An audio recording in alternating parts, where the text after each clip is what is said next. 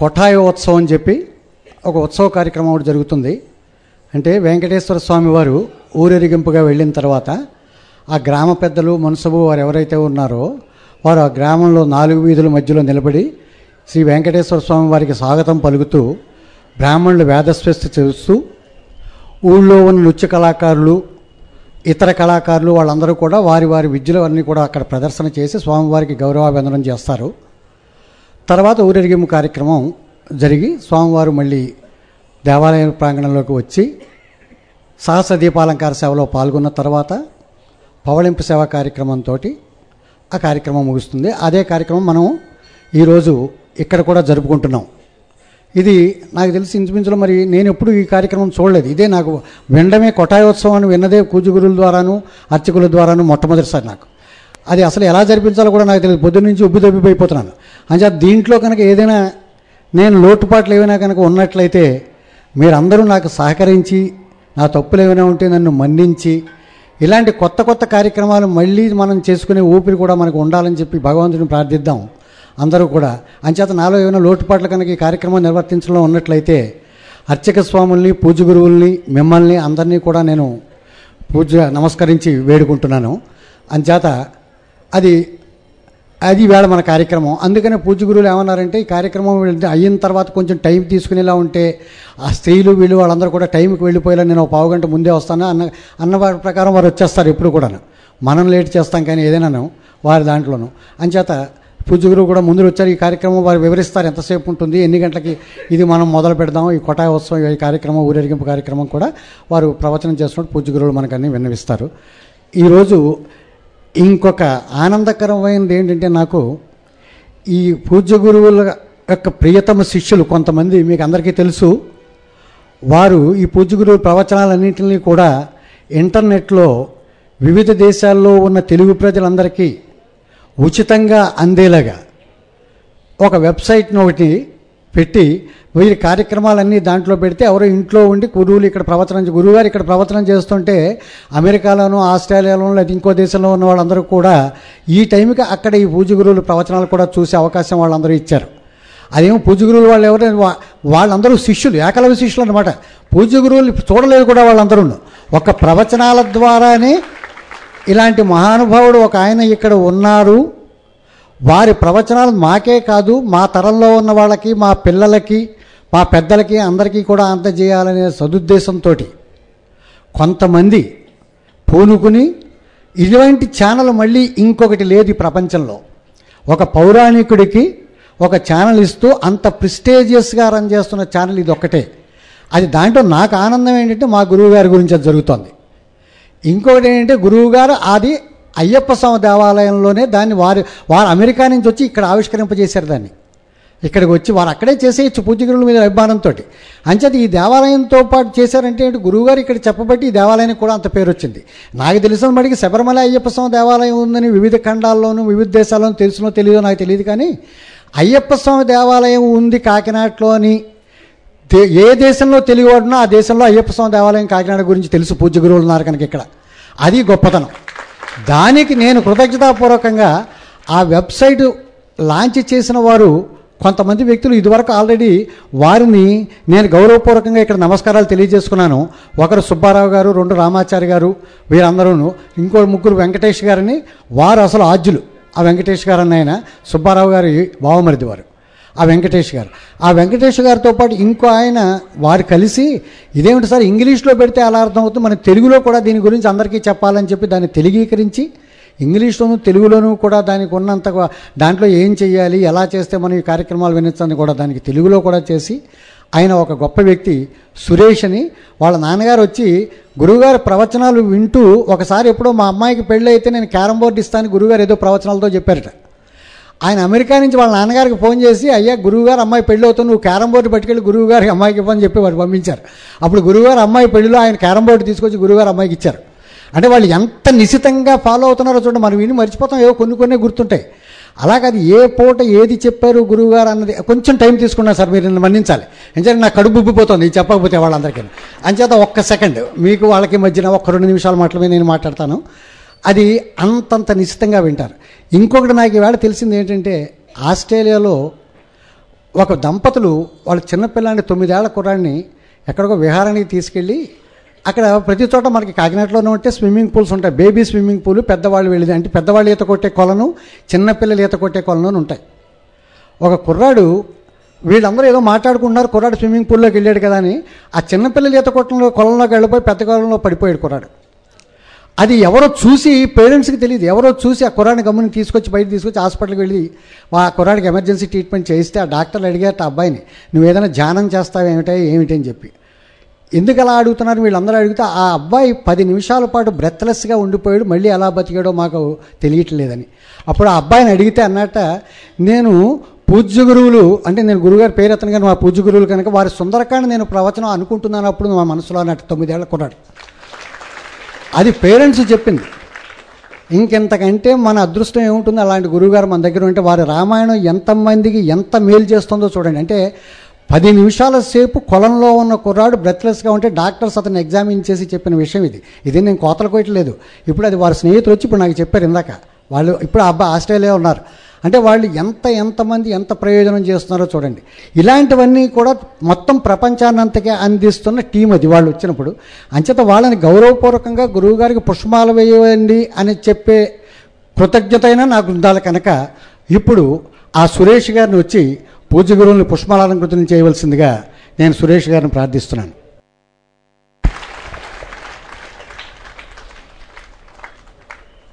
ఈయన మా దేవాలయానికి ఆత్మీయ అతిథి ఇవే రోజు వచ్చారు అందుచేత వీరిని దేవాలయంలో సత్కరించడం కూడా దేవాలయం వీధి శేషవస్త్రంతో అంచేత పూజ్య గురువుల్ని ఇప్పుడు ఈ సురేష్ గారిని శేషవస్త్రంతో సత్కరించవలసిందిగా దేవాలయం తరపుని దేవాలయం అడాప్ట్ చేసుకున్నారు కదా వారు అంచేత దేవాలయానికి వారే పెద్ద అంచేత వారిని అడగడంలో నేనేం తప్పులేదు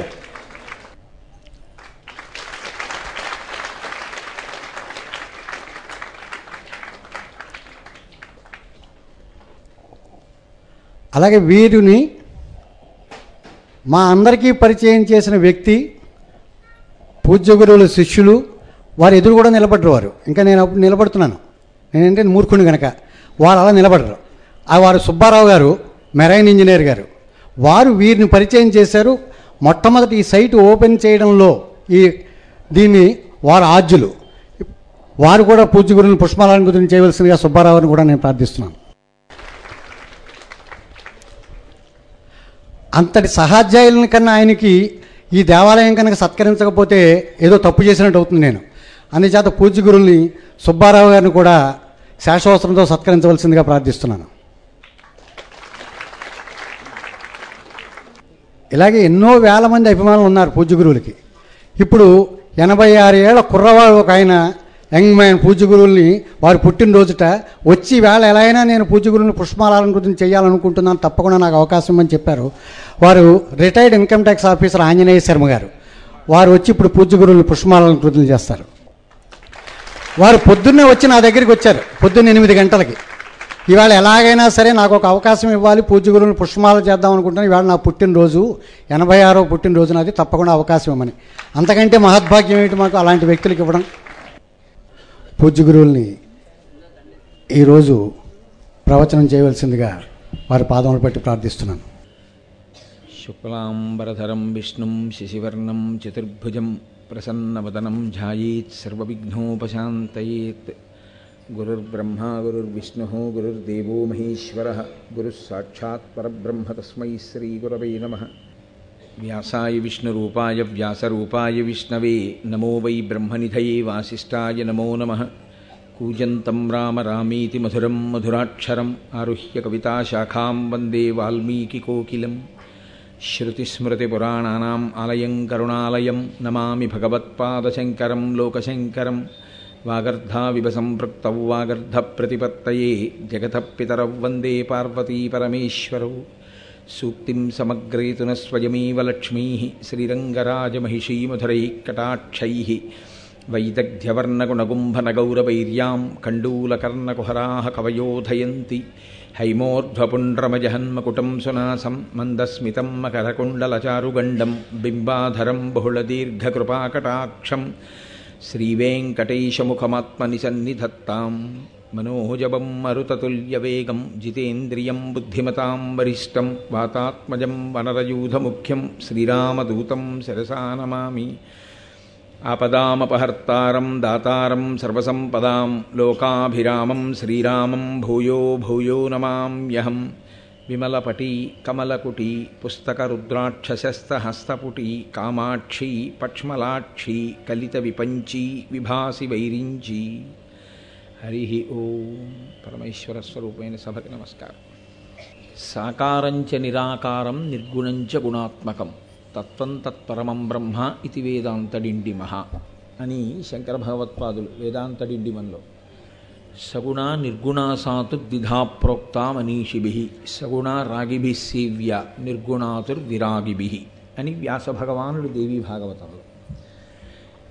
విష్ణువు అన్న మాటకి ఒక అర్థం అంతటా వ్యాపించి ఉన్నవాడు నిజానికి విష్ణు సహస్రనామ స్తోత్రం మొత్తంలో ఉన్నది ఒకటే నామం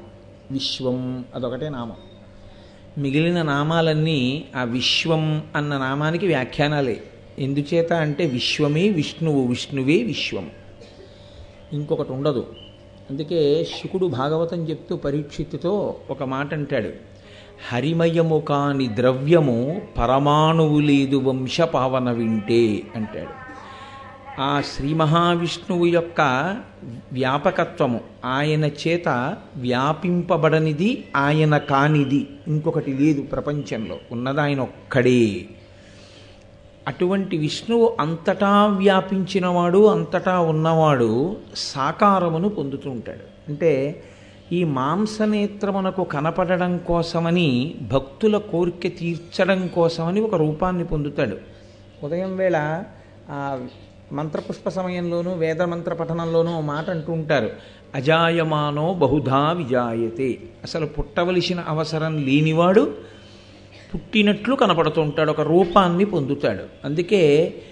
ధ్యాన శ్లోకం అని ఒకటి ఉంటుంది మనకి ధ్యాన శ్లోకం అంటే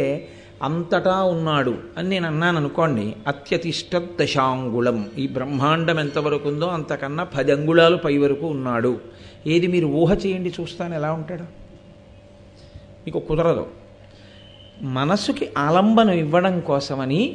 ఋషులు దర్శనం చేసినటువంటి ఒక రూపాన్ని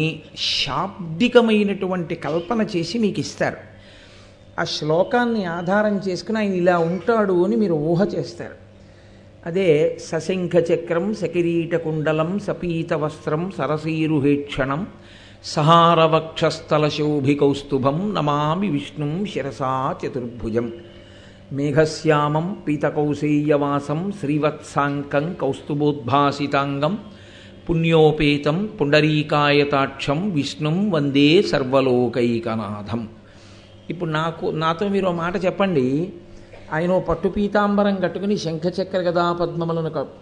పట్టుకుని వనమాల ధరించినటువంటి వాడై నీలమేఘ సంకాశమైనటువంటి కాంతితో ప్రకాశిస్తూ నాకు దర్శనమిస్తున్నాడు లేదా నేను అటువంటి వారిని ధ్యానిస్తున్నాను అప్పుడు ఆయన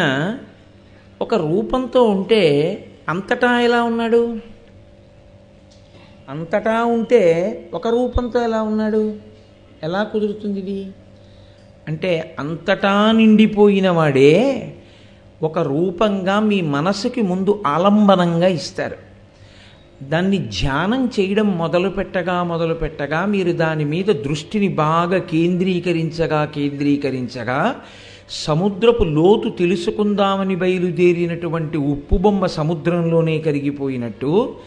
ఈశ్వరుని ఎందు మీ బుద్ధి పెట్టి ధ్యానం చెయ్యగా చెయ్యగా చెయ్యగా చెయ్యగా అంతటా నిండిపోయినటువంటి ఈశ్వరుడిగా జగత్తే మీకు దర్శనమిస్తుంది జగన్నాథుడు వేరొక చోట కనపడడు జగత్తుగానే కనపడతాడు విశ్వనాథుడు వేరొక చోట కనపడడు విశ్వంగానే కనపడతాడు ఈ స్థితిని పొందడానికి ఒక రూపమును ధ్యానం చేస్తారు అంటే అండి రూపాన్ని ధ్యానం చేసినప్పుడు నాలుగు భుజాలతోనే ఎందుకు చెప్పాలి ఈ ఎనిమిది భుజాలు అనకూడదా పదహారు భుజాలు అనకూడదా శంఖచక్ర గదా పద్మములు పట్టుకున్నాడని ఎందుకనాలి ఏ ఇంకో నాలుగేమైనా చెప్పి ఏదో ధనస్సు పట్టుకున్నాడు బాణాలు పట్టుకున్నాడు అలా చెప్పకూడదా అలాగే ఎందుకు చెప్తారు అనేటటువంటి తాత్వికమైన విషయాన్ని మీరు దృష్టిలో పెట్టుకుంటే ఎప్పుడూ కూడా సాకారోపాసన నుండి కొన్ని మెట్లు పైకి ఎక్కుతాడు ఉపాసకుడు తప్ప విష్ణువు అంటే ఎప్పుడూ ఈ రూపంలోనే ఉంటారు అని మీరు అనకూడదు వ్యాసుడు వెంకటేశ్వర స్వామి వారి గురించి వర్ణన చేస్తూ స్కాంద పురాణంలో ఒక మాట చెప్తాడు వెంకటేశ్వరుడనగా సమస్త దేవతల పితృదేవతల తీర్థముల నదుల సముద్రముల భూమండలము యొక్క సమాహార స్వరూపము అన్నాడు ఆయన అందుకే తత్వం తెలిసి ఉన్నవాడు ఒకలా మాట్లాడతాడు తత్వం తెలియనివాడు ఒకలా మాట్లాడతాడు తత్వం తెలిసిన్నవాడిని తీసుకెళ్ళి మీరు వెంకటేశ్వర స్వామి ముందు నించోబెట్టారనుకోండి చంద్రశేఖరేంద్ర సరస్వతి స్వామి వారికి నడిచే దేవుడని పేరు ఆయన ఒకప్పుడు ఒక ప్రశ్న వేశారు ఆయన వెంకటాచలం వెళ్ళి వెంకటేశ్వర స్వామిని దర్శనం చేసుకొస్తే వెంకటేశ్వరుడు ఎవరు అని అడిగారు ఆయన కానిది వేరొకటి లేదు అని ఆయన ఇది తెలియనివాడు అనుకోండి వెంకటేశ్వరుడు అంటే ఈయనే ఇంకొకడు కాడు ఆయన కాడు ఈయన కాడు అంటాడు ఆయనే అన్ని అని ఎవరనగలరంటే తత్వము బాగా పట్టుకున్నవాడు ఈశ్వరానుగ్రహంతో తత్వం ప్రకాశించినవాడు కొన్ని మెట్లు పైకెక్కి నిలబడతాడు ఉపాసనలో అందుకే శ్రీ మహావిష్ణువు అంటే ధ్యాన శ్లోకం అలా ఎందుకు చెప్పింది అన్నది ఇప్పుడు నేను శ్లోకాలతో వివరణ చేయడానికి ఇవాళ సమయం తక్కువ కాబట్టి నేను మీకు తాత్వికమైనటువంటి అన్వయాన్ని మీకు చెప్తాను అది ఎందుకు చెప్పాను అన్నది కూడా మీకు చెప్తాను నాలుగు భుజములు అని ఎందుకంటారో తెలుసా అండి భుజములు చేతులకు సంధిస్థానములు ఇవి అందుకోవడానికి ఇలా చాపి నేను కదలకుండా నాకు కావలసింది దీంతో ఇలా తీసేసుకుంటాను తప్ప శరీరంలో ఉన్న ఇంకొక అవయవంతో నేను తీసుకోవడం అలా కుదరదు చేతులే వెళ్ళి తెస్తాయి ఆయనకి నాలుగు భుజములు అన్న మాటకు అర్థం ఏమిటంటే నాలుగు దిక్కులు ప్రధానంగా చెప్తాం దశ దిశలు చెప్పినా ప్రధానంగా నాలుగు చెప్తాం అవి మిగిలినవి మూలల్లోకి వస్తాయి తూర్పు పశ్చిమం ఉత్తరం దక్షిణం ఈ దిక్కులు ఎంతవరకు ఉన్నాయని మీరు అనుకుంటున్నారో అంతవరకు ఆయన వ్యాప్తి చెంది ఉన్నవాడు అంతవరకు ఆయన నిండిపోయి ఉన్నవాడు ఇది చెప్పడానికి అంటే ఇప్పుడు నేను ఆ తత్వాన్నంతటినీ పరిశీలనం చేసి చూపించడానికి సమయం కాదు నాలుగు చేతులు అని చెప్పడానికి కారణం ఏమిటంటే ఆయన విశ్వం అని మీరు దేన్ని తీసుకొస్తారో ఎన్ని బ్రహ్మాండములను విశ్వముగా చూపిస్తారో ఆ ప్రదేశమంతటా ఆయన నిండిపోయి ఉన్నాడు ఆయన నిండడానికి ఆయన కదలడానికి ఇక చోటు లేదు కాబట్టి ఆయన అంతటా ఉన్నాడు ఇదే ప్రహ్లాదుడు ఇందు కలడందు లేడని సందేహము వలదు చెక్కి సర్వోపగతుండు ఎందెందు వెదకి చూచిన అందందే కలడు దానవాగ్గరణి వింటే అంటాడు కాబట్టి నాలుగు భుజములు నాలుగు దిక్కులకు ఆయన వ్యాపించినటువంటి తత్వం ఇందులో ఎప్పుడూ ఆయన శంఖచక్ర కథా పద్మములనే పట్టుకుంటాడు తప్ప విష్ణు స్వరూపంగా ధ్యాన శ్లోకం చేసినప్పుడు సాధారణంగా ఆయన ఒక ధన్వంతరి రూపం అలా నేను మాట్లాడటం లేదు ఒక విష్ణు స్వరూపంగా చెప్తున్నాను శంఖచక్ర గదా పద్మములను పట్టుకుంటాడు తప్ప ఒకసారి పుస్తకాలు పట్టుకోవడము లేకపోతే అక్షమాల పట్టుకోవడము అవి చెయ్యడైన ఒక్కొక్క దేవతాస్వరూపం ఒక్కొక్కటి పట్టుకోవడం వెనక ఋషుల యొక్క తాత్విక నిర్ణయం అది మీకు దాని తత్వం చెప్తారు ఆయన శంఖము పట్టుకున్నాడు అంటే దాని అర్థం ఏమిటో తెలుసా అండి శంఖమునందు పంచభూతములు ఉంటాయి శంఖము నీటిలో దొరుకుతుంది అందుకే శంఖము పృథివి ఆపస్ తేజో వాయు ఆకాశములనేటటువంటి ఐదింటి సమాహారమే శంఖము అందుకే పంచభూతముల యొక్క సమన్వయమునందు కలిగినటువంటి శబ్దము ఏది ఉత్పన్నమైందో అది విజయమునకు సంకేతము అందుకే భగవద్గీత ప్రారంభం చేస్తే ధృతరాష్ట్రుడు సంజయుణ్ణి అడుగుతాడు మా వాళ్ళు ఏం చేస్తున్నారు అని అడిగాడు కురుక్షేత్రంలో అదిగో కృష్ణుడు ఫలానా శంఖాన్ని పూరించాడు అర్జునుడు బలానా ఫలానా శంఖాన్ని పూరించాడు మరి మా వాళ్ళేం చేస్తున్నట్టు కౌరవులు ఏమీ చేయలేదు కాబట్టి ఎవరు శంఖనాదం చేశారో వారికి విజయం వస్తుంది శంఖనాదము పాండవులు చేశారు అంటే వాళ్ళకి విజయం విడుతుంది శంఖము పంచభూతముల యొక్క సమన్వయానికి గుర్తు కాబట్టి ఇప్పుడు పంచభూతములుగా ఏమున్నాయో లోకంలో అవన్నీ విష్ణువే అది వ్యాపకత్వమునకు సంకేతం ఆయనే రెండుగా నడుపుతూ ఉంటాడు బ్రహ్మాండము పిండాండము పిండాండం అంటే ఇది కోటేశ్వరరావు అనబడేటటువంటి ఒక శరీరం ఇందులో ఏముంటాయి పృథివీ ఆపస్తేజో ఆకాశములే ఉంటాయి మీ ఆవిడలో ఏముంటాయి పృథివీ ఆపస్తేజో వాయురాకాశములే ఉంటాయి వారిలో ఏముంటాయి పృథివీ ఆపస్తేజో ఆకాశములే ఉంటాయి బ్రహ్మాండములో ఏముంటాయి పృథివీ ఆపస్తేజో ఆకాశములే ఉంటాయి ఈ పృథివీ ఆపస్తేజోవాయురాకాశములు ఇందులో ఉన్న పృథివీ ఆపస్తేజోవాయురాకాశములతో సమన్వయం అవుతుంటాయి దానికి విష్ణు శక్తి అని పేరు అది స్థితికారకత్వము అని పిలుస్తారు అది ఆగిపోతే శవం అవుతుంది అంటే ఇప్పుడు ఇందులో పృథివీ ఉంది శరీరం ఉంది దీనికి ఆకలేసింది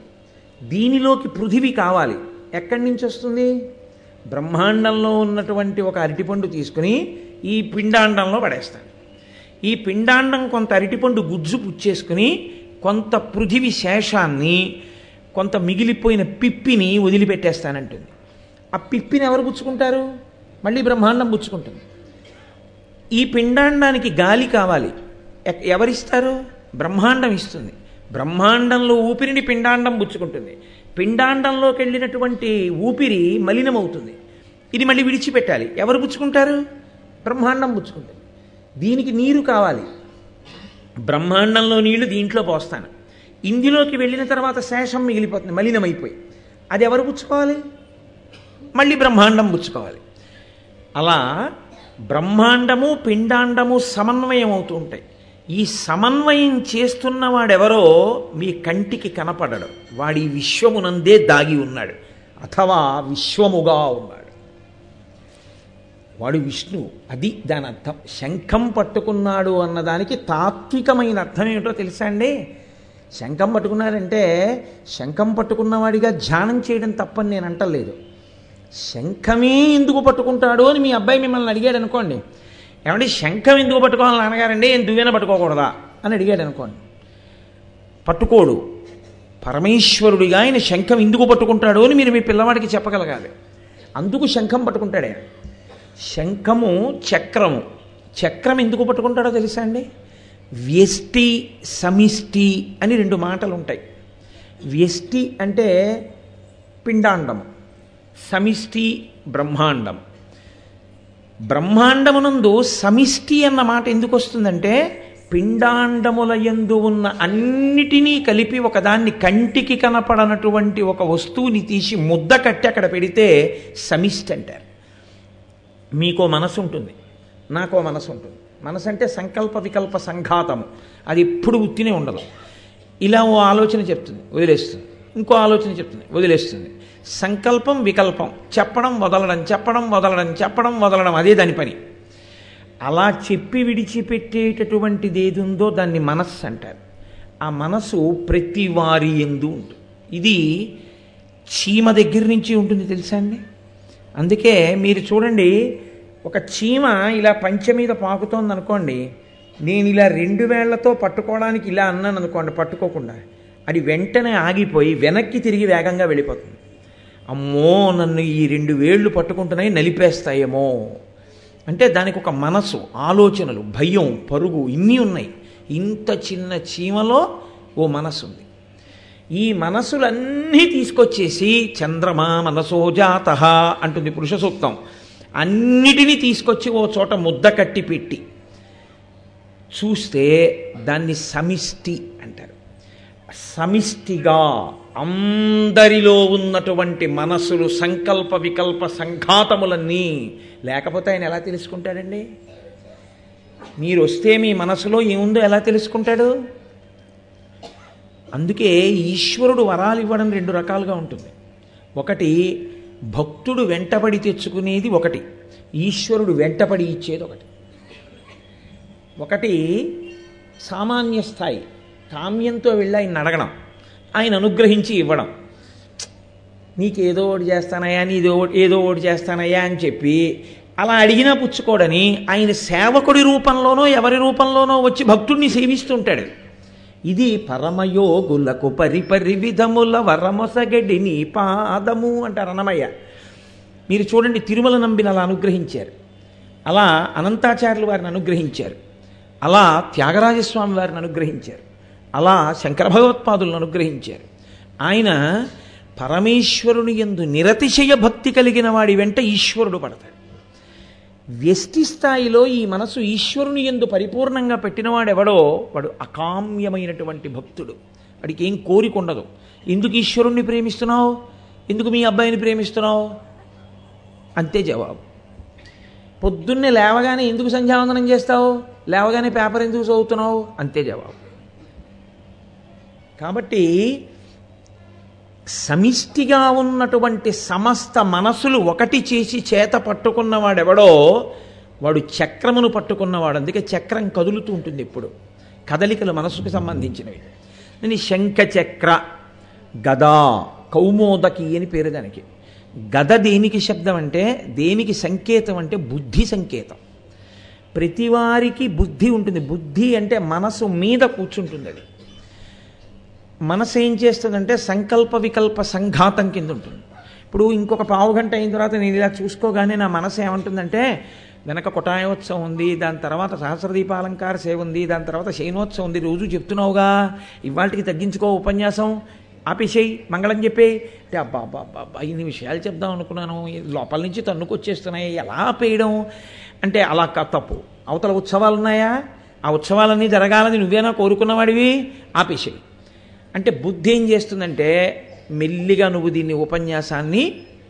పూర్తి చేసేసి మంగళం చెప్పి అను నిర్ణయం చేస్తుంది మనసు ఇన్ని ఊహలిస్తే బుద్ధి ఒక నిర్ణయానికి వస్తుంది answer any five of the following అని ఎనిమిది క్వశ్చన్లు ఇచ్చారనుకోండి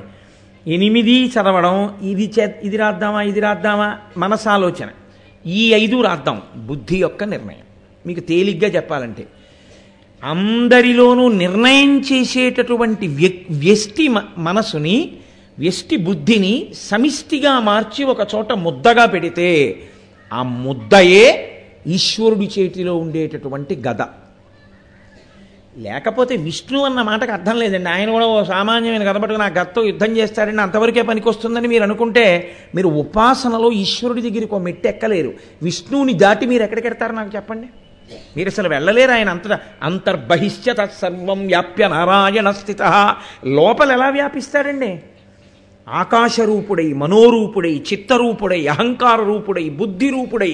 ఆయన వ్యాపించి ఉన్నాడు లోపల కాబట్టి అటువంటి పరమేశ్వరుడు సమిష్టి బుద్ధి రూపంలో ఉంటే గదా పట్టుకున్నాడంటారు నాల్గవది ఒక చేతిలో తామర పువ్వు పట్టుకుంటాడు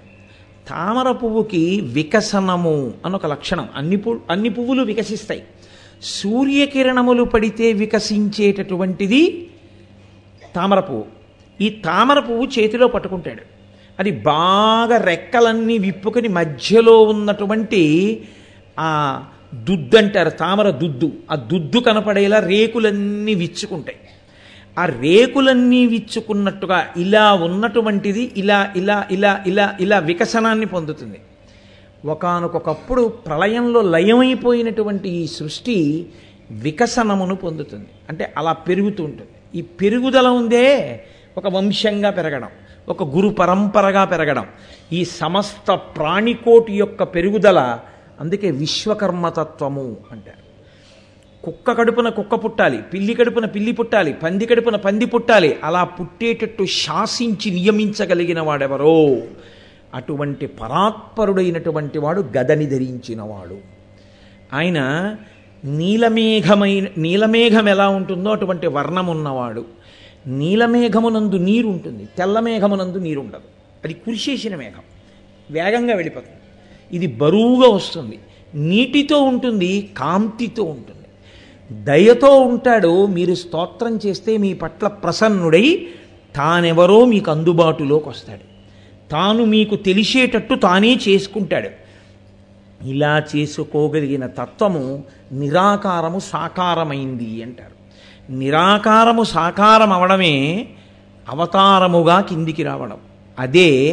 ధ్యాన శ్లోకం చేత మీరు పట్టుకున్నదేదో దాన్ని విస్మృతి వైపుకి తీసుకెళ్ళాలి తత్వమునందు బాగా మీరు పట్టుకున్నారనుకోండి అప్పుడు మీకు ఏమవుతుందో తెలుసా అండి ఒక నిర్భయత్వం వస్తుంది మీకు రవీంద్రనాథ్ ట్యాగోర్ ఓ మాట అంటారు where the mind is without fear and the head is held high where the world has not been broken up to fragments by narrow domestic walls అంటే where the mind is without fear and the head is held high ఎక్కడ అసలు భయమన్నది లేకుండా తల ఎత్తుకుని నిర్భయత్వంగా ఉన్నాడో అంటాడు ఎప్పుడుంటారు మీరు అలా అసలు నా పక్కన నా స్వామి లేనిది ఇప్పుడు ఎప్పుడూ ఉన్నాడు ఆయన నా భార్య ఎప్పుడైనా నాకు దూరంగా ఉంటుందేమో నా బిడ్డలు నాకు దూరంగా ఉంటారేమో కానీ నాతో నిరంతరము ఉండేవాడు నా తండ్రి విష్ణు ఒక్కడే ఎప్పుడూ ఉన్నాడుగా లోపల బయట కాబట్టి ఏదైనా మీరు గబుక్కుని చెప్పుకోవలసి వస్తే ఎవరికి చెప్పుకోవాలి ఆయనే మీకు అందుబాటులో ఉండేవాడు ఇది తెలిసిన వారి నోటి వెంట వచ్చే మాట ఏమిటో తెలుసా అండి వాడికి చెప్పుకోవాలరా అంటాడు అందుకే వేడు కొందామా వెంకటగిరి వెంకటేశ్వరుని వేడు కొందామా అంటాడు ఆయనకి చెప్దాం అంటాడు ఆయన ఏమి ఇవ్వలేడు ఆయన అన్నీ అయినప్పుడు పుట్టు గొడ్రాళ్లకు బిడ్డలిచే గోవిందుడే వేడు కొందామా మీరు చూడండి ఈ తత్వం తెలిస్తే మీకు ఒక గమ్మత్తు ప్రకాశిస్తుంది మీ ఎందు ఈ సాకారము నిరాకారమైనప్పుడు మన శరీరమునకు ఉండే పరిమితులు ఏ ఉంటాయో అవి ఈశ్వరుని యొక్క శరీరమునకు పరిమితులుగా ఉండవు ఇది తెలిస్తే భావమునందు గొప్ప పొంగు వస్తుంది ఈ పొంగు ఒక్కొక్కచో శ్లోకమవుతుంది పద్యమవుతుంది కీర్తన అవుతుంది అది తత్వం తెలిసి తరి తరించేవాడి యొక్క లక్షణం మీకు నేను ఒక ఉదాహరణ చెప్పాలి అంటే మన ఇంటికి ఒక చుట్టం వచ్చాడు అనుకోండి కాళ్ళు కడుక్కోండి అంటాం అని నీళ్ళు ఇస్తాం అదే గురువుగారు మన ఇంటికి వచ్చారనుకోండి వస్తే గబగబా ఓ పాత్ర పట్టుకొచ్చి గురువుగారు ఇందులో కాళ్ళు పెట్టండి కడుగుతూ ఉంటాం మన ఇంటికి ఎవరో వచ్చారనుకోండి ఏ స్నానాల గదిలోకో మరుగుదొడ్డో చూపించి కాళ్ళు కడుక్కుని రండి అంటాం గురువుగారు కాళ్ళు కడిగిన నీళ్లు ఉన్నాయనుకోండి మీరు లోపలికి పుచ్చుకుని తల మీద చల్లుకుంటారు ఏ ఆయన్ని కాళ్ళు కడుక్కోమండమే ఈయన్ని కాళ్ళు కడుగుతానడమే ఆయన కాళ్ళకి ఏదో శక్తి ఉంది ఈయన కాళ్ళకి ఏదో శక్తి ఉంది ఈయన కాళ్ళకి ఏం శక్తి ఉందని మీరు కడిగి లోపలికి పుచ్చుకుంటున్నారు ఆయన ఉపాసన బలము ఆయన ప అరికాళ్లలో ఉండేటటువంటి నాడుల ఎందు ఉంటుంది అని అందుకే గురువుగారు ఇన్ని మనకి నేర్పారు కదా అని గురువుగారి తలకాయకి నమస్కారం పెట్టరు గురువుగారి పాదాలకి నమస్కారం పెడతారు అది కారణం ఉపాసన బలం పాదములలో అరికాళ్లలో ఉండే నాడుల ఎందు ఆవహించి ఉంటుంది అని అందుకే అసలు పాదములు ముట్టుకుని నమస్కారం చేయకూడదు అసలు శాస్త్రంలో అసలు నిషిద్ధం పాదాలు ముట్టుకుని నమస్కారం చెయ్యనేకూడదు పాదముల ముందున్న భూమిని ముట్టుకుని మాత్రమే నమస్కారం అంతే సరే ఇప్పుడు దానికి కారణాలు ఏమిటి ఇవన్నీ నేను చెప్పే పరిస్థితి కాదు వేరొకప్పుడైనా చెప్తాను మీతో చెప్పానేమో కూడా కాబట్టి పాదములను కడుగుతాం ఎందువల్ల ఈ పాదముల శక్తి వేరు ఇది జనన మరణ పునరావృత్తి స్థితి నుంచి జనన మరణములు పొంద అవసరము లేనటువంటి జ్ఞానమును ఇయ్యగలిగినటువంటి ఉపాసన కలిగినటువంటి పాదములను కడిగి జలమును మీరు పుచ్చుకుంటే ఆయన ఉపాసన బలము ఆ నీటిలోకి తీర్థంగా వస్తుంది అని నమ్మి గురువుగారి కాళ్ళు కడుగుతాం తప్ప కనబడ్డ వాళ్ళ కాళ్ళన్నీ మీరు కడుగుతారండి మీ ఇంటికి వస్తే కడగరు గురువుగారు అయితే కడుగుతారు లేదు ఆచార్య పురుషులు ఏదో పీఠాధిపతులు లాంటి వాళ్ళు అయితే కడుగుతారు కదా ఈశ్వరుడి పాదములు కూడా ఈశ్వరుడి చేతులు కూడా ఈశ్వరుడి పొట్ట కూడా మన శరీరంలో అవయవాలు ఎందుకు పనికొస్తాయో అందుకే పనికొస్తాయి అనుకుని నమస్కారం చేసినవాడు చాలా కింది స్థాయి ఉపాసకుడు ఆయనకు అంతే తెలుసు అందువల్ల ఏమవుతుందో తెలుసా అండి భావమునందు పొంగు ఉండదు అటువంటి వారికి వాడు పొంగలేడు వాడు ఏమిటి చూస్తుంటాడంటే ఎప్పుడూను అవి ఈశ్వరుడి పాదాలు ఏం చేస్తాయి ఈశ్వరుడి పాదాలు అని మీరు అడిగారు అనుకోండి ఆయన అంటాడు అమ్మ బాబాయ్ అవి ఈశ్వరుడి పాదాలండి ఈశ్వరుడి పొట్ట అమ్మో ఈశ్వరుడి పొట్ట అండి ఈశ్వరుడి బొడ్డు అమ్మో ఈశ్వరుడి బొడ్డు అండి అంతేనా ఇంకేమైనా ఉందా నా పాదములు నడవడానికి పనికొస్తున్నాయి అంతే తప్ప నా పాదములు అన్నం తినడానికి పనికిరావు నా పాదములు ఎప్పుడు పనికొచ్చినా ఒక్కదానికే నడవడానికే పనికొస్తాయి అంతే ఈశ్వరుడి పాదములు కూడా అంతేనా పనికి పనికొచ్చేది కాదు ఇది తెలిస్తే ఈశ్వర తత్వము తెలిసినట్టు ఆ తత్వము తెలిస్తే ఏమవుతుందో తెలుసా అండి మీరు దేవాలయంలోకి వెళ్ళి మూర్తిని చూసినప్పుడు మీలో పొంగు వస్తుంది ఆ పొంగు ఏమవుతుందంటే కన్నుల నీరుగా మారి బయటికి వచ్చిన తర్వాత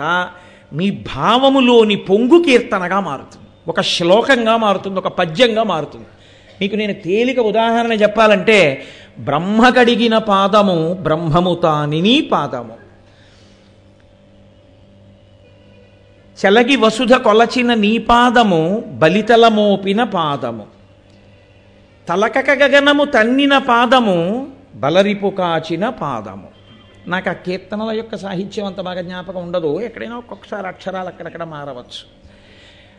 నా పాదములను అలా అనకూడదు కానీ వెంకటేశ్వరుడు గురించి చెప్తే అన్నమయ్య ఏమన్నారో తెలుసా అండి ఆ పాదముల వంక చూసి ఎందుకు చూడమంటున్నాడో తెలుసా ఇలాగా అది బ్రహ్మ కడిగిన పాదము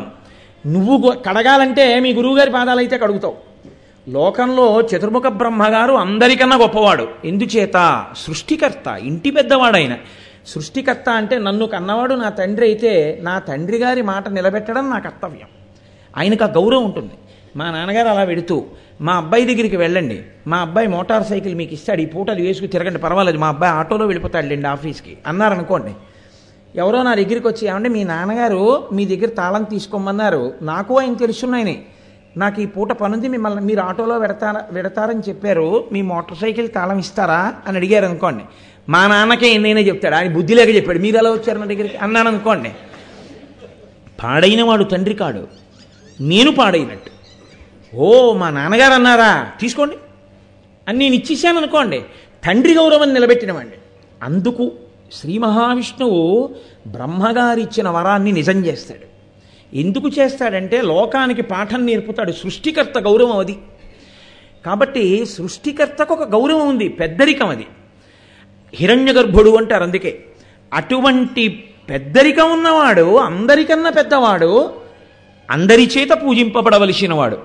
ఆయన చేత పూజింపబడిన పాదములున్నవాడు అంటే ఎవరు పెద్దవాడు ఈయన పెద్దవాడు కాబట్టి బ్రహ్మ కడిగిన పాదము ఇది ఆయన పొంగు ఈ పొంగు మీకు ఎప్పుడు వస్తుంది అలా చూస్తే రాదు మీకు తత్వం తెలిస్తే మీకు లోపల నుంచి ఒక పొంగు వస్తుంది ఆ పొంగు చిట్ట చివరికి మిమ్మల్ని ఈశ్వరుని ఎందు కలుపుతుంది నన్ను నమ్మండి కాబట్టి బ్రహ్మ కడిగిన పాదము బ్రహ్మము తానిని పాదము ఆ బ్రహ్మము అదే ఎంత గొప్ప మాట చూడండి నేను కొలుచుకుంటున్నాను అనుకోండి ఇది మీకు ఇచ్చేసాం అన్నారు అనుకోండి ఇది ఎన్ని అడుగులు ఉంది అని కొలిచాను అనుకోండి అడుగులేసి ఇది ఎనిమిది అడుగులు అది నాలుగు అడుగులు అని కొలుచుకుంటాను ఎనిమిది ఎయిట్ ఇంటూ ఫోర్ అంటారేమో అలా కొలుస్తాను ఆకాశం కొలుచుకోండి అన్నారు అనుకోండి ఇక్కడ నడిచినట్టు నడుస్తానా పాదాన్ని పైకెత్తి తాకించాలి అప్పుడు తన్నడం అవుతుంది అది కదండి కొలుచుకోవడం ఎలా అవుతుంది తన్నడం అవుతుంది అది పట్టుకున్నవాడికి అంటే యథార్థంగా వామనమూర్తి పాదాన్ని ఇలా పైకెత్తి కొలిచాడు అని కదా పాదం పైకెళ్ళింది పాదం పైకెడుతున్నప్పుడే బ్రహ్మగారు గబగబా కమండలం పట్టుకుని బయటికి వచ్చి అయ్యో వస్తున్న పాదం నా తండ్రిది శ్రీమన్నారాయణుడి పాదం వస్తోంది అని తత్పాదశేచనముంచేశకమండలూదకములం చల్లించి తత్తోయమున్ వినివీధిన్ ప్రవహించే దేవనదిగా విశ్వాత్ము కీర్తి ప్రభన్నన్నారు పోతనగారు ఆ పాదాల్ని కడిగాడు కమండలంలో నీళ్లు పోసి బ్రహ్మగారు అందుకని బ్రహ్మ కడిగిన పాదము అమ్మో మా నాన్నగారి పాదమని లోకమంతా నాన్నగారు నాన్నగారని పిలిచేటటువంటి పితామహుడు ఆ పాదం వస్తుంటే మా నాన్నగారు వస్తున్నారని గబగబా వెళ్ళి కాళ్ళు కడిగాడు అది ఆ కాళ్ళ ఆ పాదం యొక్క గొప్పతనం మనం చూస్తాం వెంకటేశ్వర స్వామి వారి పాదాలని మనం చూడ్డానికి అన్నమాచారులు వారు చూడడానికి ఎంత తేడా ఉందో తెలిసి చూడండి ఇది ఎప్పుడు వస్తుంది తత్వం తెలిస్తే వస్తుంది తత్వం తెలియనంత కాలం మీరు కేవలం ఒక మూర్తి ఉపాసన దగ్గర ఉండిపోతే ఆయన అనుగ్రహంతో ఆ తత్వం ప్రకాశించాలి తప్ప మీరు ఆ పొంగు మీరు పొందలేరు అందుకే తలకక గగనము తన్నిన పాదము ఆయన్ని కొలుచుకోమంటే ఇంతంతై వటుడింతయై మరియు తానింతయ్య అంతై వీధిపై మండల గ్రమణ కల్లంతై ప్రభారాశిపై అంతై చంద్రునకంతయై ధ్రువునిపై అంతై మహర్వాటిపై అంతై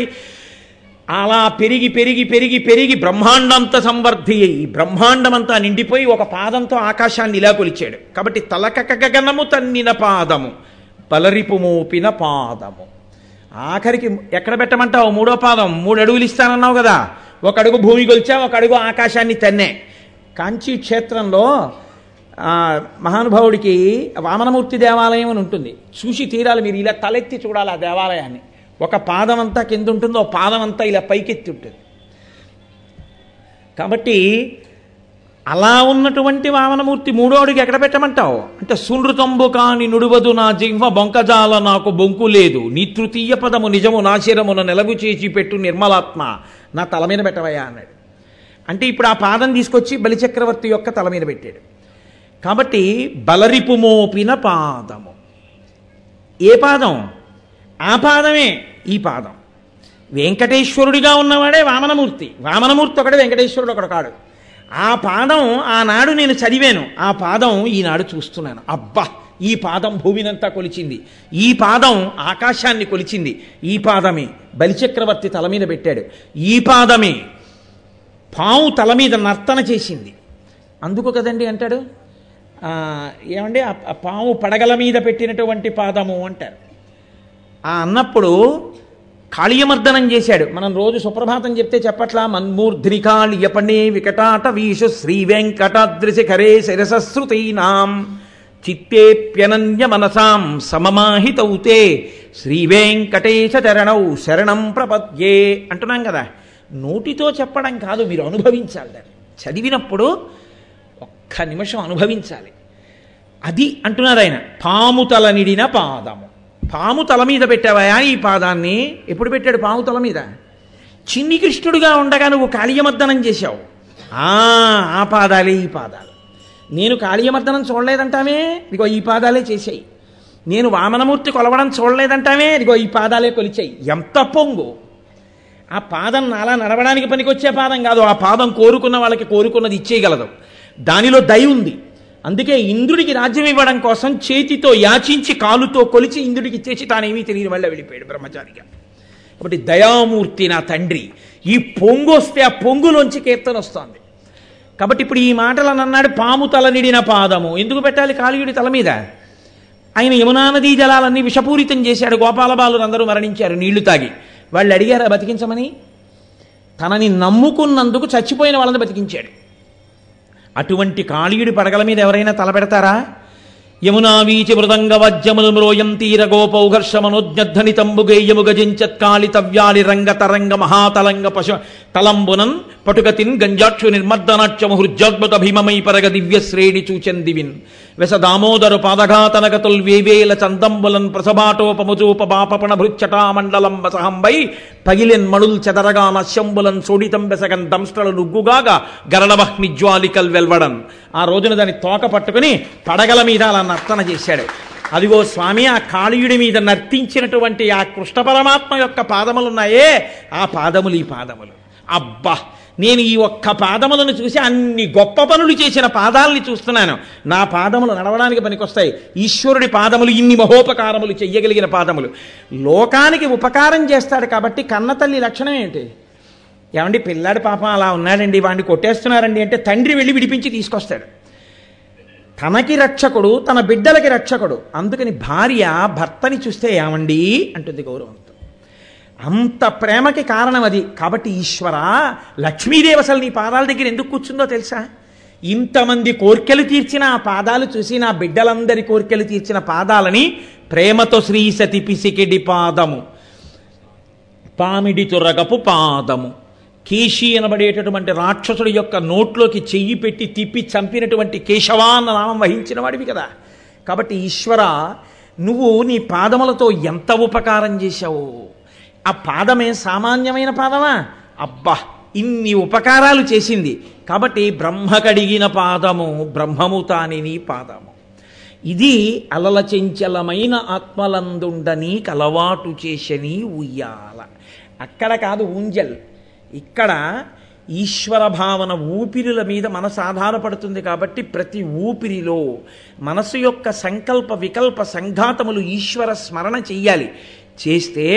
స్థిరంగా ఉన్న ఈశ్వరుడు ఊయల ఎందుకు ఊగాడు అని అడిగారు అన్నమాచార్యులు వారు ఆయన అన్నారు ఎప్పుడు ఎప్పుడు ఊపిరి లోపలికి పీల్చి బయటికి వదిలి ఆ ఊపిరిని ఆధారం చేసుకున్నటువంటి మనసు చంచలంగా కదలడం అలవాటై ఈ లోపల చంచలమైన మనసు కలిగిన వాణ్ణి కాబట్టి ఈ మనసు వెనక నువ్వు ఆధారంగా ఉన్నవాడివి కాబట్టి నీకు నా మనసు అనేటటువంటి ఊయల ఎక్కి ఊగడం అలవాటై బయట కూడా అలా ఊంజల సేవలు తీసుకుని ఊగుతున్నావు కానీ లేకపోతే నీకు అది అవసరమా ఈశ్వర అని అడిగారు ఆయన కాబట్టి అది భావమునందు కలిగేటటువంటి పొంగు భావములోన బాహ్యమునందును అంటాడు ఒక చోట ఆయన బయట ఏది చూశారో అది వెంటనే భావాన్ని పొంగించాలి పాలకుండే లక్షణం ఒకటే అగ్నిహోత్రం మీద పెడితే పొంగుతుంది పొంగే లక్షణం అగ్నిహోత్రానికి లేకపోతే ఆ పొంగే లక్షణం పాలకి లేకపోతే అగ్నిహోత్రం మీద పెట్టి మీరు దగ్గర ఉండక్కర్లేదు ఈశ్వరుడి తలంపు రాగానే ఇక్కడ పొంగు రావాలి ఈశ్వరుడి గురించి చేసిన సేవలో ఈశ్వరుడి గురించిన కథ వినడంలో ఈశ్వరుడికి పూజ చేయడంలో బడలికతో ఆవలిస్తూ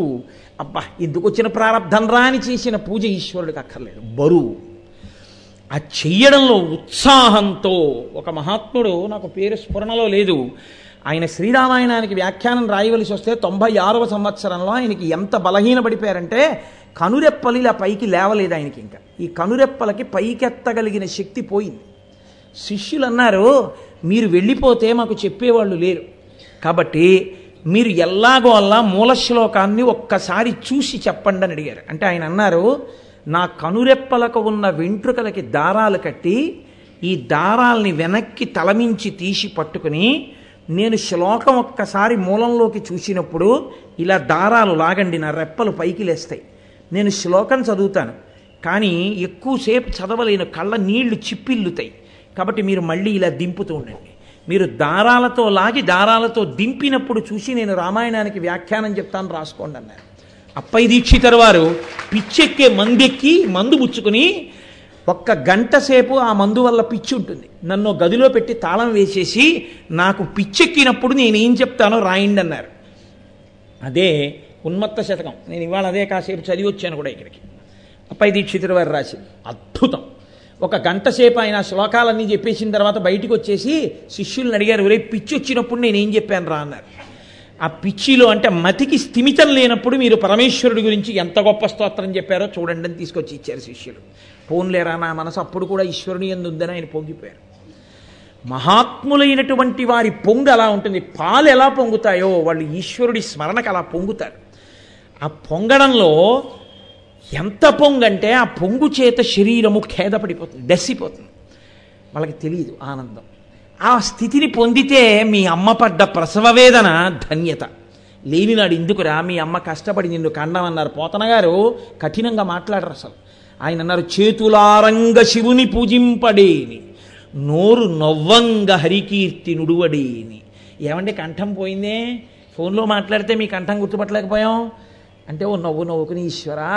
నువ్వు ఇచ్చిన కంఠం నిన్ను కీర్తించడంలో పోయింది చాలు ఇంతకన్నా నాకేం కావాలి అనుకున్ననాడు నీ జన్మకి ధన్యత ఊళ్ళో వాళ్ళందరితో జబలాడి కంఠం పోతే దానివల్ల ఉపయోగం ఏమిటి కాబట్టి చేతులారంగ శివుని పూజింపడేని నోరు నొవ్వంగ హరికీర్తి నుడువడేని దయ్యు సత్యంబులునుగా తలపడేని కలుగనీటికి తల్లుల కడుపు చేటు అని పోతనగారు అది భావ ప్రచోదనం అది పొంగు ఆ పొంగు తత్వ విచారణ చేత వస్తుంది అందుకే వెంకటేశ్వర స్వామి వారు అధిరోహించే వాహనములు కొన్ని ఉంటాయి సైకిళ్ళు ఎక్కి స్కూటర్లు ఎక్కి ఇవాళ మన ప్రారంభ కర్మ అంతా ఏమైందంటే అక్కర్లేని విషయాలన్నవి మనకి లేవు గణపతి నవరాత్రులు వస్తే మోటార్ సైకిల్ ఎక్కిన గణపతి లేకపోతే ఎయిడ్స్కి వ్యతిరేక ప్రచారం చేస్తున్న గణపతి ఆయన కర్మ కాలిందా లేకపోతే కొత్త బ్రాండ్లో వస్తున్నటువంటి ఓ స్కూటర్ ఎక్కిన గణపతి నీ ఇష్టం వచ్చినట్టు వాహనం సమకూర్చే అధికారం నీకు లేదు ఈశ్వరుడు ఒక వాహనం ఎక్కాడంటే దానికి ఒక రహస్యం ఉంటుంది శ్రీ మహావిష్ణువు కొన్ని వాహనాలు ఎక్కుతారు అందులో గరుత్మంతుడి మీద ఎక్కితే ఆ రోజున విశేషం ఎందుకో తెలుసా అండి ఇప్పుడు కొఠాయోత్సవానికి ఆయన గరుడ వాహనం మీద వస్తారు వెంకటాచలంలో గరుత్మంతుడి మీద ఎక్కువస్తుంటే అదో పెద్ద ఉత్సవం చాలామంది ఎడతారు ఏ మిగిలిన వాహనాలు కదా గరుత్మంతుడి వాహనమా అసలు గరుత్మంతుడి మీద ఎక్కితే తప్ప విష్ణువు వెళ్ళడే వెళ్ళలేరన్న అబద్ధపు మాట ఇంకోటి లేదు అంతటా వ్యాపించి ఉన్నవాడికి వెళ్ళవలసిన అవసరం ఏమిటండి ప్రహ్లాదుడు పిలిస్తే ఎక్కడున్నాడంటే ఎక్కడి నుంచి వచ్చాడు గజేంద్ర మోక్షంలో అంటే ఆయన నియమం పెట్టాడు లీలతో నామరాలింపడే మొరగుల మొరలిరుంగుచు తన్ను మొరగువాడు తనని తాను మరిచిపోయి రావాలన్నాడు కాబట్టి వచ్చాడు అసలు నిజంగా రావాల్సి వస్తే ఎక్కడ వేలు చూపిస్తే అక్కడి నుంచి వచ్చాడు ఆయన రాగలడు కాబట్టి విశ్వం విష్ణువు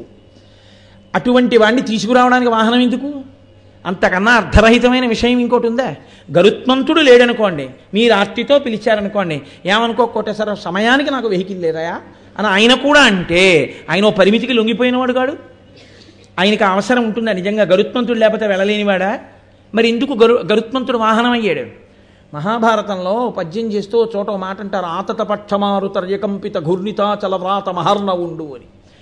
గరుత్మంతుని యొక్క రెక్కలు అల్లారిస్తే అందులోంచి వేదనాదం వినపడుతుంది గరు గరుడ గరుత్మంత దాని యొక్క రహస్యం ఏమిటో తెలుసా అండి ఆయన అమృత భాండాన్ని తీసుకొచ్చాడు అమృత భాండం తీసుకురావడం గరుత్మంతుడు రావడం విష్ణువు కూర్చోవడం అన్న మాటకి తత్వార్థాన్ని మీకు నేను సులువుగా చెప్తాను పెద్ద విశేష ప్రవచనం ఇవాళ నేను చేయదలుచుకోలేదు ఏంటంటే వెనక ఉత్సవానికి సౌకర్యం చేయాలని మనకి వేదము అని ఒక మాట వేదము అంటే ఈశ్వరుని శ్వాస శ్వాస వాక్కుగా మారుతుంది నా ఊపిరే నా వాక్కు నా ఊపిరి లేకుండా నేను మాట్లాడలేను ఊపిరి తీయకుండా మాట్లాడండి కోటేశ్వరరావు గారు అన్నారనుకోండి నేను మాట్లాడలేను లేదా మీరు ఊపిరి తీస్తూ మాట్లాడండి అన్నారనుకోండి నేను మాట్లాడలేను మీరు గమనించండి మీ అబ్బాయిని మీరు ఊపిరి తీస్తూ పిలవండి ఇప్పుడు చేయకండి ప్రయోగం ఇంటికి వెళ్ళి చేసుకోండి ఊపిరి తీస్తూ పలకలేరు తీసిన ఊపిరి విడిచిపెడుతూ పలకాలి ఎప్పుడు అదొక్కటే సాధనం పలకాలంటే ఊపిరి తీసి విడిచిపెట్టాలి విడిచిపెట్టేటప్పుడు ఊపిరి వాక్కుగా మారిపోతుంది అది ఈశ్వరానుగ్రహం అంటే శబ్దముగా మారుతాడు ఈశ్వరుని ఊపిరి వాక్కుగా మారితే వేదం అపౌరుషేయము నా ఊపిరి నా వాక్కు నేను వేరు కాదు ఒకటే నీ లేకుండా నా ఉపన్యాసం రాదు నేను లేకుండా నా వాక్కు రాదు ఈశ్వరుడు లేకుండా ఈశ్వరుడి వాక్కు లేదు ఈశ్వరుడు ఎప్పుడు పుట్టాడో ఈశ్వరుడి వాక్కు అప్పుడే పుట్టింది ఈశ్వరుడు ఎప్పుడు పుట్టాడు పుట్టడానికి లేదు ఆయన అనాది ఎప్పటి నుంచో ఉన్నాడు అందుకే శేషుడి మీద పడుకుంటాడంటారు శేషుడి మీద పడుకోవడం అంటే ఏంటో తెలుసా అండి నిజంగా ఓ పాము మీద పడుకుంటాడు అనుకుంటే మంచిదే తత్వం చూడండి శేష అంటే మిగిలిపోయింది శేషం ఉండిపోయింది అంటారు కదా ఈ లోకమంతా మహాప్రలయంలో లయమైపోయిన తర్వాత ఆయన సాయి అయి నీటి మీద అడుగుతాడు అప్పుడు మళ్ళీ సృష్టి చెయ్యడానికి కావలసినటువంటి సృష్టి బీజములు మిగులుతాయి ఆ సృష్టి బీజములను చల్లి విత్తనములను చల్లి మళ్ళీ పంట పండించిన రైతుల మహాప్రళయంలో లయమైపోయిన లోకాన్ని పునఃసృష్టి చేయడానికి కావలసిన విభూతి రేణువులను తన ఎందు దాచుకున్నవాడెవడో వాడు శేషుడి మీద పడుకున్నవాడు అది దాని అర్థం అందుని శేష అన్న శబ్దం అందుకొచ్చింది తాత్వికంగా గరుడా ఆయన వాక్కు వేదమైతే ఆయన ఎప్పుడు చెప్పాడు ఎవరికి చెప్పాడు వేదం ఫలానా వాళ్ళకి చెప్పాడు ఈశ్వరుడే కూర్చోబెట్టి వేదం చెప్పాడని ఎక్కడైనా ఉందా ఎక్కడా లేదు మరి ఎలా వచ్చింది వేదం సమాధి ఎందు ఋషి ఉండగా అంటే మనసు లేనప్పుడు ఆయన తాను ధ్యానము ధ్యానము చేయబడుతున్నవాడు మూడు ఒకటైపోయి తాను తనలో తాను రమిస్తూ ఈశ్వరుని ఎందు లయమైపోయి ఉన్నప్పుడు ఈశ్వర వాక్కు ఆయన చెవి ఎందు స్వరంతో పడింది ఆ ఋషి దానికి ద్రష్ట ఆయనే ఆ మంత్రాన్ని లోకానికి అందించాడు మంత్రం అంటే మననాత్ త్రాయతే ఇది మంత్ర మననం చేస్తే రక్షిస్తుంది ఇప్పుడు అందుకే ఈశ్వరుని ఎందుండిపోయిన వాక్కు ఇప్పుడు నేనున్నాను అనుకోండి వాక్కులన్నీ ఎక్కడున్నాయి నాలోనే ఉన్నాయి నాలో ఉన్న వాక్కులే నేను కొంత సమయం పాటు బయటికి వెలువరిస్తాను ఈశ్వరుని ఎందున్న వాక్కులు ఈశ్వరుడిలోంచి బయటికి వచ్చి ఋషికి వినపడ్డాయి ఈశ్వరునిలోని వాక్కు ఋషికి వినపడితే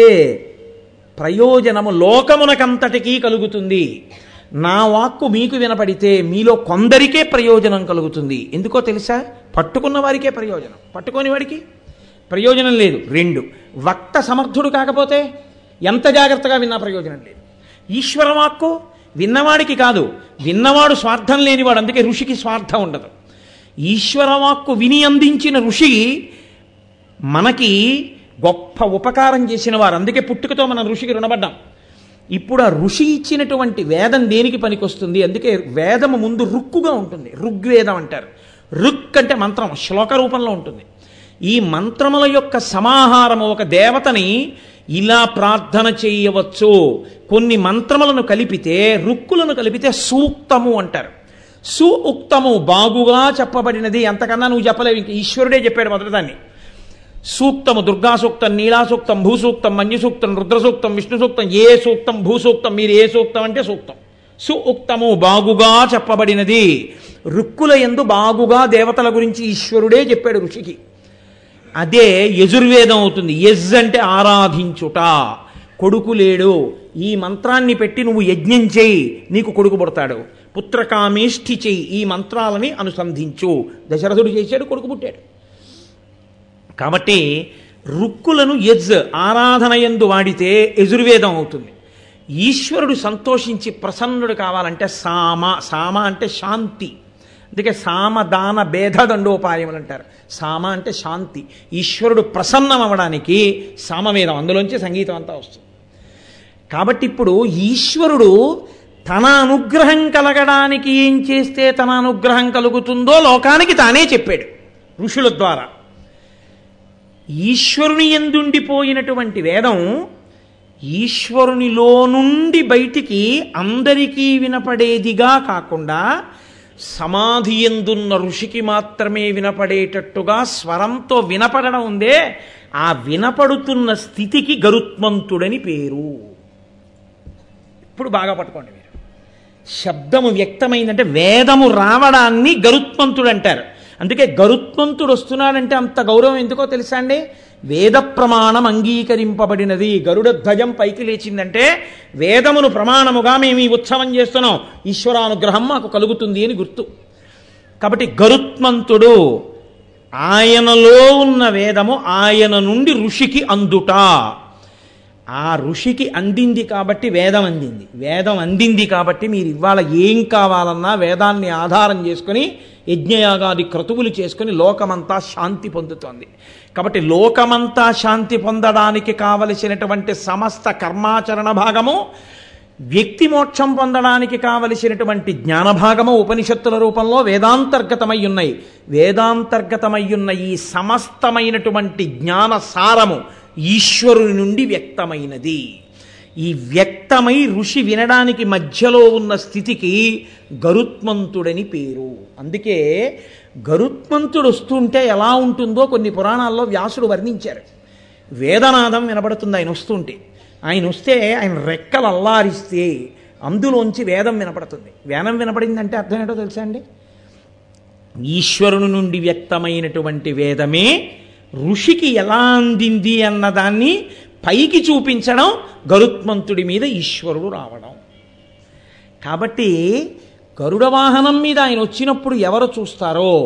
వాళ్ళందరికీ విశేషానుగ్రహం ఎందుకు కలుగుతుందో తెలుసా అండి వేదము ప్రమాణమని నమ్మి పుట్టాం మనం ఈ సనాతన ధర్మంలో వేదమే ప్రమాణము అని నమ్ముతున్నాం ఆ వేదం మాకు ఇలా అందింది అని మీరు తెలుసుకోవడానికి మీరు చేస్తున్నటువంటి భావన ఒక రూపాన్ని పొంది మీ ఎదురుగుండా కనబడితే గరుడ వాహనం మీద వచ్చిన విష్ణు స్వరూపము లేకపోతే విష్ణువుకి గరుడ వాహనం కావాలి అని మీరు తీర్మానం చేయకూడదు కాబట్టి తత్వ విచారణతో మీరు అన్వయం చేసుకుంటే మీరు ఎందుకు నమస్కరించాలో మీకు అర్థమవుతుంది అందుకని గరుత్మంతుడు రెక్కలు విప్పి ఎదురుగుండా కూర్చుని ఉంటాడు సరే